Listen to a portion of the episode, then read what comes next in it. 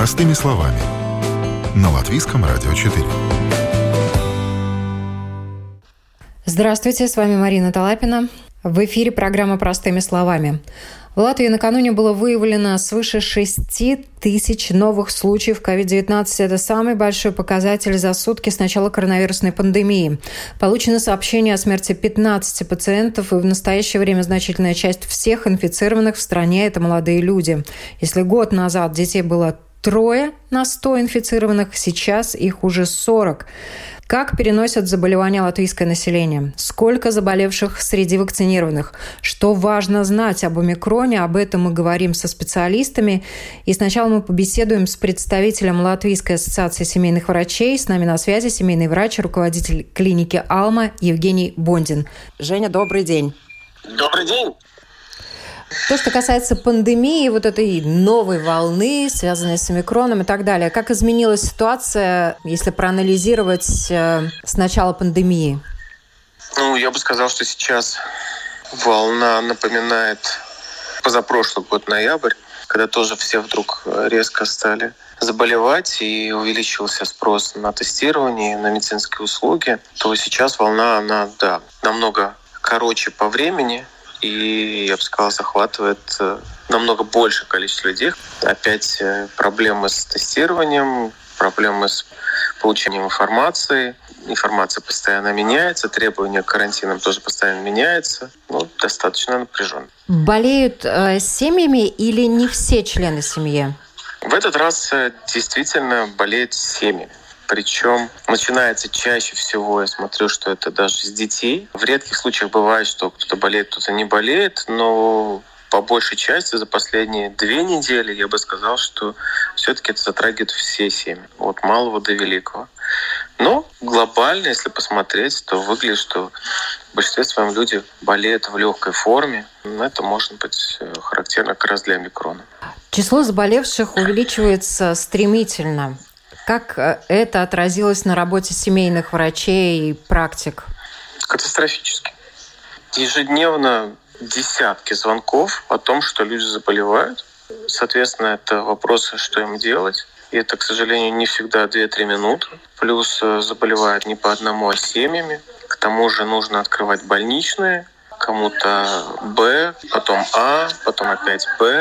То есть здесь э, достаточно много именно бюрократической работы.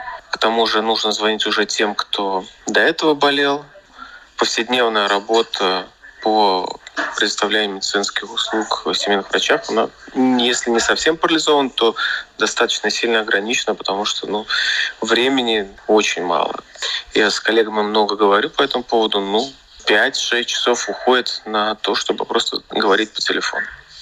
А рекомендации, которые связаны с заболеванием, они как-то изменились или все те же а, правила лечения, правила восстановления? Пока никаких новых рекомендаций нет. Плюс, э, как э, мы упоминали, сейчас более популярна легкая форма этого коронавируса – это омикрон, при котором течение болезни достаточно легкое. Конечно, есть случаи более тяжелые, но в большинстве своем это достаточно легкое заболевание, больше похоже на простую простуду. Если бы мы не делали так поголовно тест, я думаю, что это люди бы пропустили и даже не принимали во внимание. Поэтому никаких новых рекомендаций нет. Все то же самое, что при любой э, острой респираторной инфекции. Восстановление, конечно, у каждого есть так называемый долгий ковид, и даже после легкой формы достаточно часто люди неделями, а в некоторых случаях и месяцами ощущают ослабленность организма, заторможенность мышления, нехватку концентрации или нарушение на настроение. Да, это присутствует, и там уже в каждом случае необходимо индивидуально искать подход, искать э, возможность восстановления. С этим работаем, это, я бы сказал, занимает еще одну большую часть времени при общении с людьми, заболевавшими ковидом. А в Латвии на текущий момент вакцинировано уже 70% населения. Какую роль этот фактор играет и в общей картине отдельно у взятых заболевших? Ну, никогда не говорили о том, что вакцинированные люди не могут заболеть.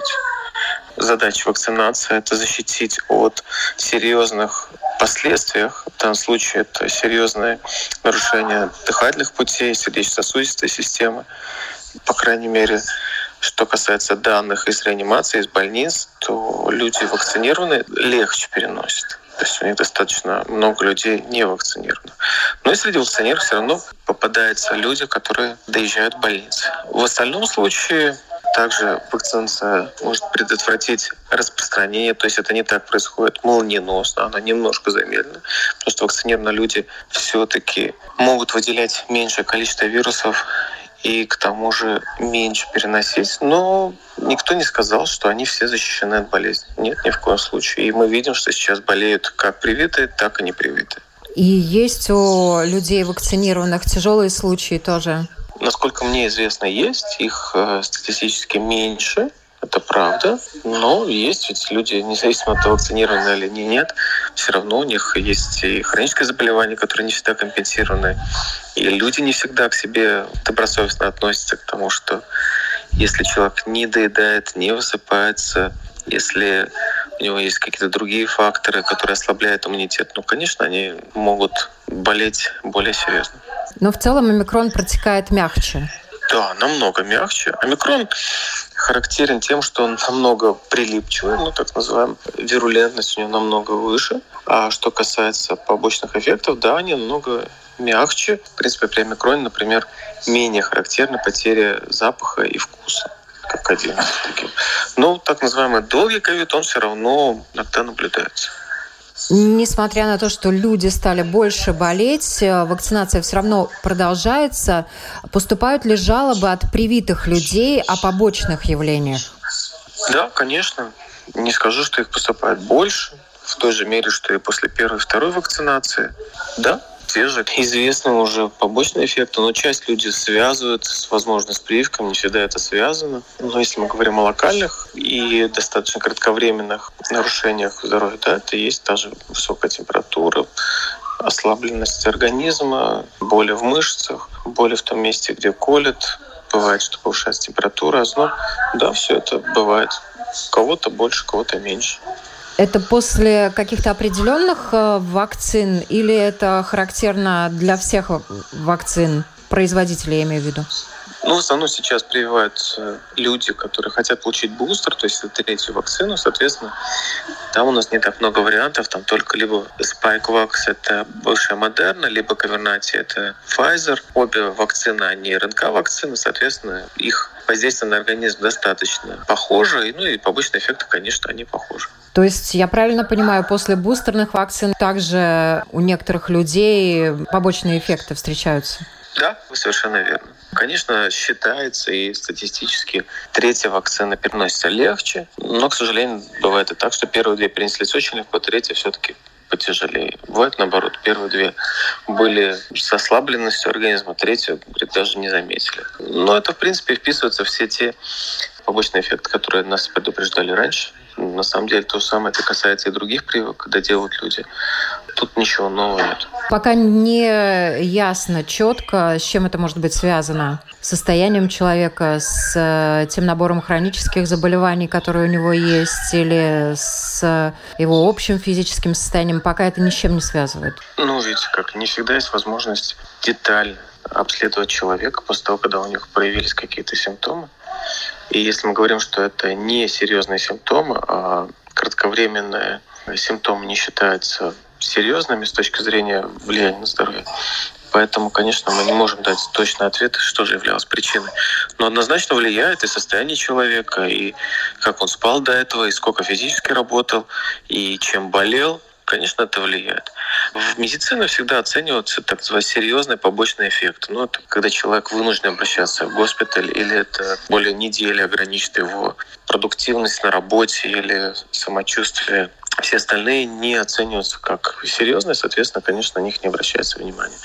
Сама прививка, конечно, она дает нагрузку на иммунитет, это понятно, плюс РНК-вакцина, они действуют по-новому, более активно заставляя иммунитет вырабатывать антитела. Кто-то более чувствительный к этой реакции, кто-то менее. Конечно, тут есть различия. Если после первой прививки начался, например, артрит, достаточно серьезное заболевание, или произошло обострение каких-то других хронических заболеваний, что рекомендуют семейные врачи? Стоит ли делать вторую?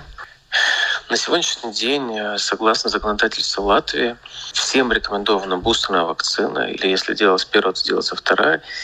И единственное противопоказание, которое, опять же, рассматривается особым консилиумом в больницах, это в больницах Стратоне и Галлизерс, это анафилактическая реакция на прививку. То есть это когда у человека была сильная отечность тела, которая приводила к нарушению дыхания. Комиссия рассматривает все эти случаи и принимает решение. Бывает, что на какой-то момент отложить вакцинацию или делать вакцинацию под наблюдением врача, то есть это в стационаре с возможностью сразу обратиться в реанимацию. Пока других э, возможностей избежать вакцинации в Латвии нет. Конечно, самостоятельно человек может принять решение, что он перенес все достаточно неблагоприятно, и он не хочет больше это испытывать.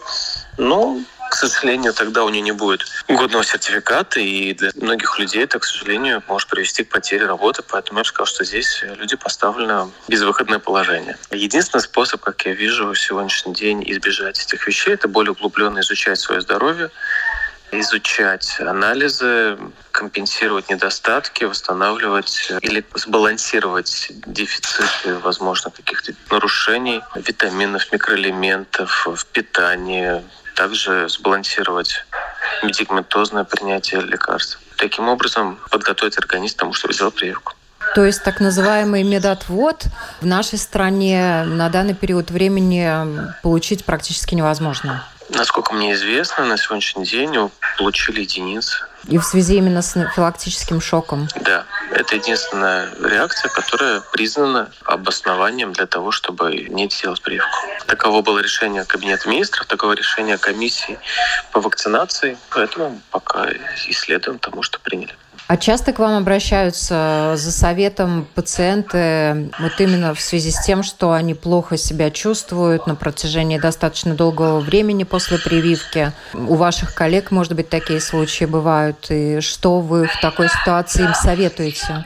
Ну, сказать, чтобы часто, наверное, нет. Вопрос, что такое часто? Ну, скажем, несколько раз в месяц, наверное, даже раз в неделю, да, с такими случаями сталкиваемся. Не всегда они напрямую связаны с вакциной. Бывает, что вакцина просто последняя капля в море.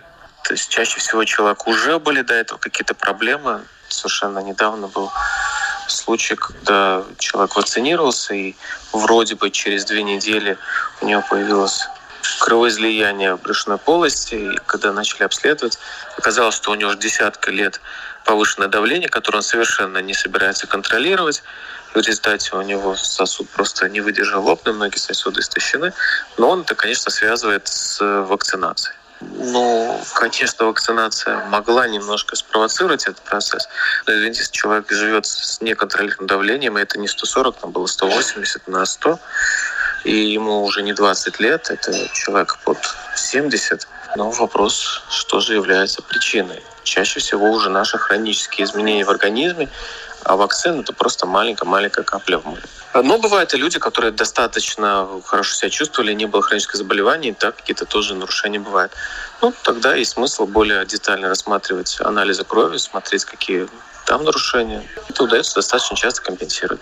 Часть э, побочных эффектов, таких как воспалительные процессы мышц сердца, они проходят сами по себе. Там очень важно не перегружать сердечную мышцу, то есть не давать нагрузку. Опять же, общее поддержание организма помогает быстрее восстановиться. Но это то, что проходит достаточно быстро и не оставляет каких-либо следов. У молодежи после прививок э, как побочное явление стал встречаться миокардит. И это заболевание, которое, слава богу, лечится, но, тем не менее, ребята все равно выбиты из привычного им уклада жизни, особенно если они занимались спортом активно. То, что да, касается вы... молодых ребят и вакцинации, как в целом молодежь переносит? На самом деле, слава богу, это побочное явление достаточно редко, но встречается реже, чем один человек на 10 тысяч. В остальном они переносят достаточно легко, без каких-либо последствий. Что касается миокардита, я соглашусь с вами, что да, это неприятно, но, слава богу, оно восстанавливается, и там никаких э, сильных, серьезных лекарств нет необходимо принимать. Там очень важно просто ограничить физическую нагрузку и, еще раз говорю, подпитать организм, там, те же витаминные комплексы. В остальном пока хорошо переносится. На сегодняшний день также отмечают все э, специалисты, что стало больше пациентов э, младшего возраста, более молодых. Э, вот у семейных врачей такая же картина. Портрет статистически более часто встречающийся пациента с ковидом сегодня. Да, картина изменилась. И это то, что подтверждает и исследования, и статистические данные, что омикрон более поражает молодое поколение. Если дельта э, мутационный вирус, он практически детей не затрагивал, то при омикроне это очень популярно и достаточно часто. Я бы сказал, что все идет с садиков, со школ, и поэтому огромное количество детей и их родителей. Ну и уже, если это не удалось ограничить, то это бабушки, дедушки. Но чаще всего это все-таки молодое поколение и среднее поколение. Поэтому, говорю, это семьи, все подряд. И чаще всего это все-таки с достаточно коротким промежутком, а не так, что один заболел, потом через неделю второй. Слава богу, что оно все-таки протекает более-менее в одно время. Иначе карантин не прекращающий в семьях. То есть получается, с одной стороны мягче, с другой стороны более стремительно. Ну и совет э, в это время? Совет, я сказал, такой.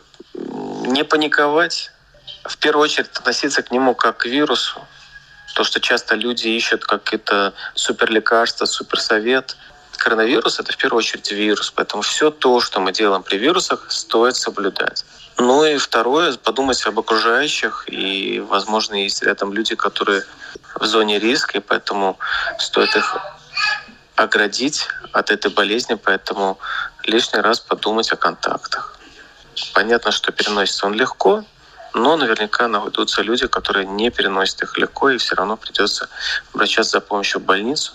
Поэтому постарайтесь ограничить контакты с пожилыми людьми, если вы болеете, или в контактной персоны, с людьми, которые, возможно, болеют. Ну и лишний раз вообще задайте вопрос, насколько актуально посещение тех или других лиц, если вы подозреваете, что где-то могли заразиться. В остальном не бойтесь, это все пройдет. Спасибо большое.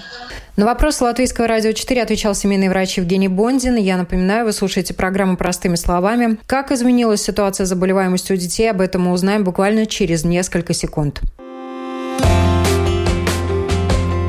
О новом, непонятном, важном. Простыми словами. На Латвийском радио 4.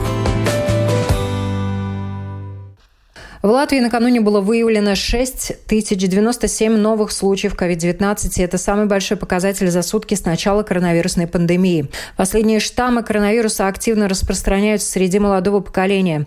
В настоящее время значительная часть всех инфицированных в стране это дети. Их 40% от числа заболевших. Чтобы больше узнать о том, как дети переносят омикрон, мы обратились к главврачу клиники детских заболеваний детской клинической университетской больницы. И с нами на связи инфектолог, педиатр доктор Гунта Лайзена. Здравствуйте. Добрый день. Как изменилась ситуация с начала пандемии в детской больнице? Ну, в данной ситуации, конечно, очень сложно, потому что по сравнению с э, прошлым и позапрошлым э, годом э, очень возросло число зараженных ковидом. И помимо этому, те дети, которые в прошлом году находились в изоляции, дома мало посещали детские садики, школы были закрыты, сейчас общение довольно активное и тесное, и, конечно, вернулись Э, вирусы сезона, которые были до ковида. В прошлом году мы отдыхали от них, в этом году они все возобновились. И заболеваемость самого ковида возрастает, и еще дополнительно все остальные вирусы. То есть поток пациентов в приемном отделении детской больницы очень большой. Я бы могла сказать временами критически большой, потому что время ожидания очень долгое. Не потому, что болезнь протекает серьезно и есть осложнения, но люди как-то привыкли, родители все-таки на всякий случай, чтобы доктор посмотрел ребенка. В основном я довольно смело могу говорить, что больше 70% тех, которые обращаются в приемный э, покой, они уходят домой после осмотра доктора и после анализов они уходят домой.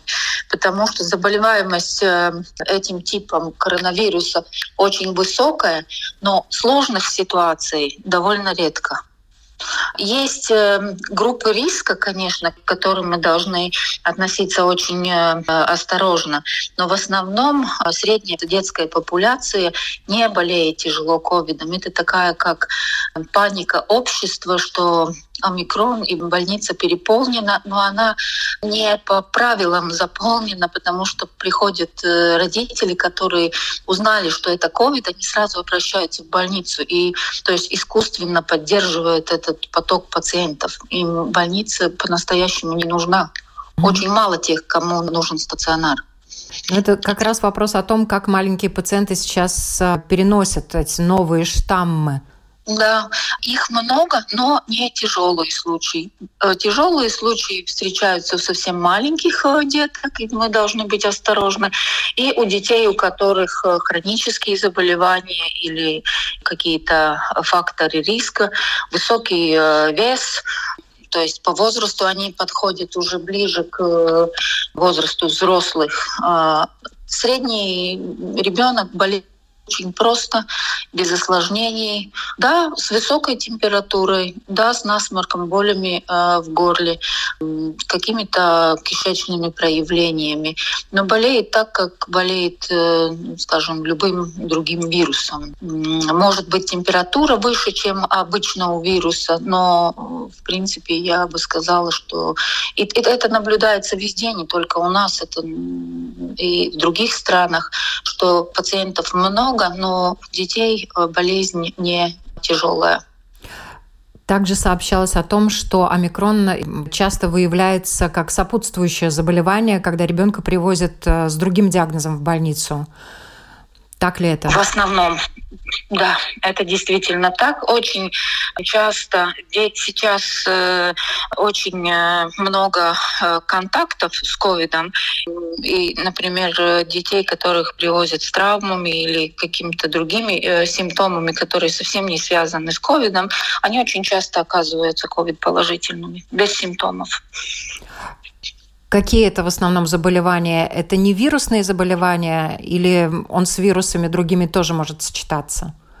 Конечно, может сочетаться. И особенно опасно, потому что родители, очень много родителей приезжают с детьми в больницу, а, они очень тесный контакт, их расположить негде всех, нет места столько. Они тесно сидят рядышком друг э, с другом, и они меняются этими инфекциями. Это неизбежно, потому что одинаковые симптомы могут быть у кишечной инфекции, у ковида, у гриппа просто при высокой температуре. Ряд э, заболеваний заболеваний, и пока берутся анализы и подтверждается этот тест, все эти дети находятся в тесном контакте. Они меняются этими инфекциями, и они уходят, например, они пришли с кишечной инфекцией, они уходят домой, и через три дня или э, пять дней у них начинается или ковид, или грипп, потому что они поменялись.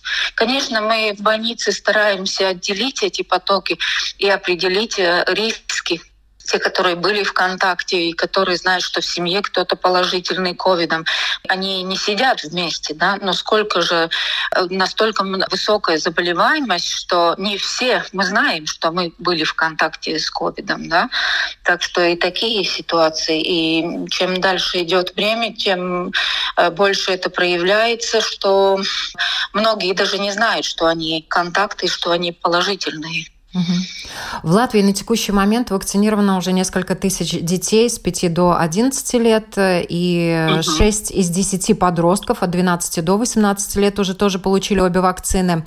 Как вакцинация отражается на картине заболеваемости ковидом?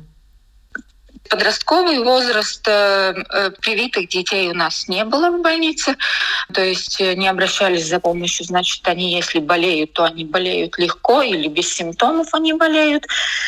Детская вакцинация – это не приоритет. Их прививали, но э, в основном э, дети, возрастная группа с 5 до 11 лет, они и до этого болели сравнительно мало и сравнительно легко. И поэтому иммунизация этих детей э, никогда не была таким приоритетом и э, обязательным э, поступком. Да? Так что мне трудно сказать, еще слишком мало времени прошло, чтобы смотреть на данные в связи с заболеваемостью и вакцинацией детей. Во-первых, эта популяция очень маленькая еще, и очень мало времени прошло с того, как дети получили полный курс вакцинации. Ну да, и маленькие дети в принципе, еще действительно маленькая достаточно группа детей полностью вакцинирована. Mm-hmm. Вот на прошлой неделе Государственный совет по иммунизации как раз э, в связи с этим вопросом рассматривал также вопрос о необходимости бустерной вакцинации детей в возрасте от 12 до 17 лет. И Совет по-прежнему ее не рекомендовал. И одним из доводов было то, что при имеющихся вакцинах невозможно особенно повлиять на передачу вируса, поэтому бустерная вакцинация подростков с 12 лет э, не имеет большого смысла с точки зрения пользы именно для общества. Как раз то, о чем вы сказали, да? Да. То есть именно так. Бустерная доза для детей, несмотря на то, что среди них э, вот на данный момент все больше и больше заболевающих, э, и часто именно дети из школы и сада приносят ковид в дом, э, получается это неэффективно и не, не актуально, правильно? Не актуально. Мы как бы защищаем детей. Почему актуально их прививать? Потому что очень редко встречаются, даже если они болеют ковидом после э, вакцинации, то очень редко у них развивается этот постковидный синдром, мультисистемный синдром, которым э, дети болеют очень тяжело. У нас в данный момент до сегодняшнего дня было чуть выше цифра 30 детей. Ну, можно сказать, что 30 детей с таким синдромом, что для э, заболеваемости, которая была до э, омикрона, это считается много. И у привитых детей это встречается, ну, то есть э, спорадически там несколько случаев э, по сравнению с популяцией, которая не привита. Поэтому вот это польза от прививки для, для детей. Угу. Дети до 12 лет и старше э, получают разные дозировки, и также прививки делают с разным интервалом. Но есть дети, которые в 11 лет весят, например, как 15-летние, а да. некоторые в 16 лет могут весить как 10-летние даже, да. Да. Без как фактор э, вообще, на ваш взгляд, именно профессиональный должен учитываться? Нет, нет, это не должно учитываться. Это так же, как у, у взрослых дозировка одна. Там, а, то есть количество защитных а, частичек самого этого а, вируса, и за, защита от самой вакцины определена, ну, скажем, не на вес и не на один год человека, а именно на популяции в общем. У взрослых тоже ведь э, есть э, взрослые, которые весят э, около 40 килограмм, есть которые за 150, дозировка у всех одинаковая. И нет, это не учитывается. Ни при одной вакцине нет такого, чтобы она определялась по весу. Только лекарства в детском возрасте определяются, подсчитываются на килограмм веса. Рекомендуется сократить интервал между первой и второй дозами вакцины от COVID-19 для детей 5-11 лет до 6 недель и даже предлагают, если есть необходимость, там и до 3 недель. Первоначально, когда начиналась вакцинация детей этой возрастной группы, рекомендуемый интервал составлял 3 месяца. Вот э, как влияет э, фактор интервала на вакцинацию детей? Думаю, что абсолютно никак. Это минимальные и максимальные сроки. Это подсчитано, что такая возможность есть, и это безопасно. Так что нет смысла волноваться. Это действительно зависит от того, какие риски у ребенка, планируется ли переезд или контакт э, с кем-то, кто может быть э, положительным, ну, какие-то риски выше. Или люди бывают, которые переезжают с одной страны в другую, как бы путешествуя, да, не отдыхая, а именно в связи с работой или с учебой, и дети тоже вынуждены путешествовать, тогда, да, тем рекомендуется этот минимальный срок, остальным всем хватает э, этого промежутка между первой и второй три месяца. То есть, в принципе, интервал э, между вакцинациями на здоровье детей, э, на выработку антител особенно не влияет. Никак не влияет. Да? Нет. А в целом, как проходит иммунизация у маленьких детей? Поступают ли сообщения о побочных явлениях? Нет, то есть побочные явления повышенная температура и какие-то неприятные ощущения, да, но такие осложнения, как, например, в возрастной группе с 12 до 18 лет, например, как э, ну, серьезное осложнение миокардит, э, таких пока не было сообщений.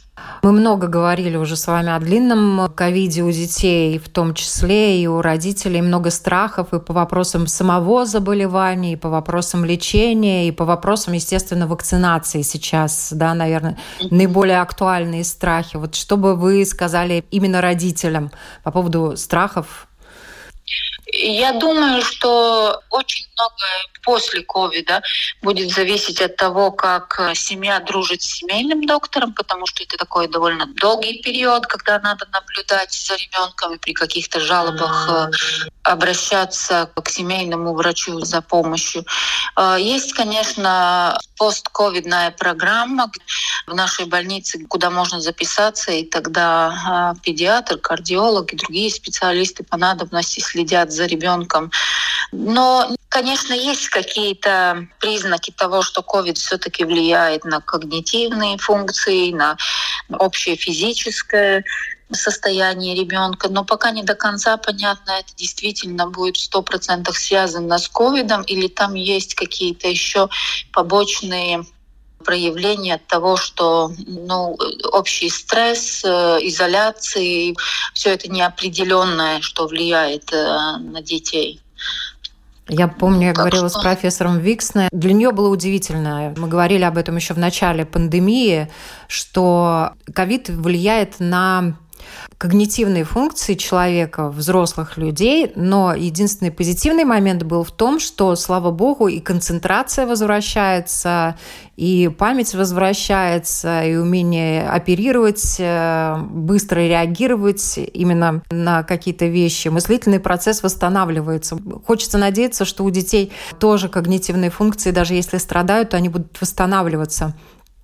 Я думаю, что да, когда мы вернемся к более нормальной жизни будет э, понятно, что школа будет продолжаться, не будет никаких перерывов, что есть защита, будем знать уже более э, точно про лечение и еще больше про разных факторов риска, что общество в основном само успокоится, и э, это тоже поможет э, восстановиться таких детей, у которых вовлекается сердечно-сосудистая система, как осложнение после ковида, а, их, к счастью, немного.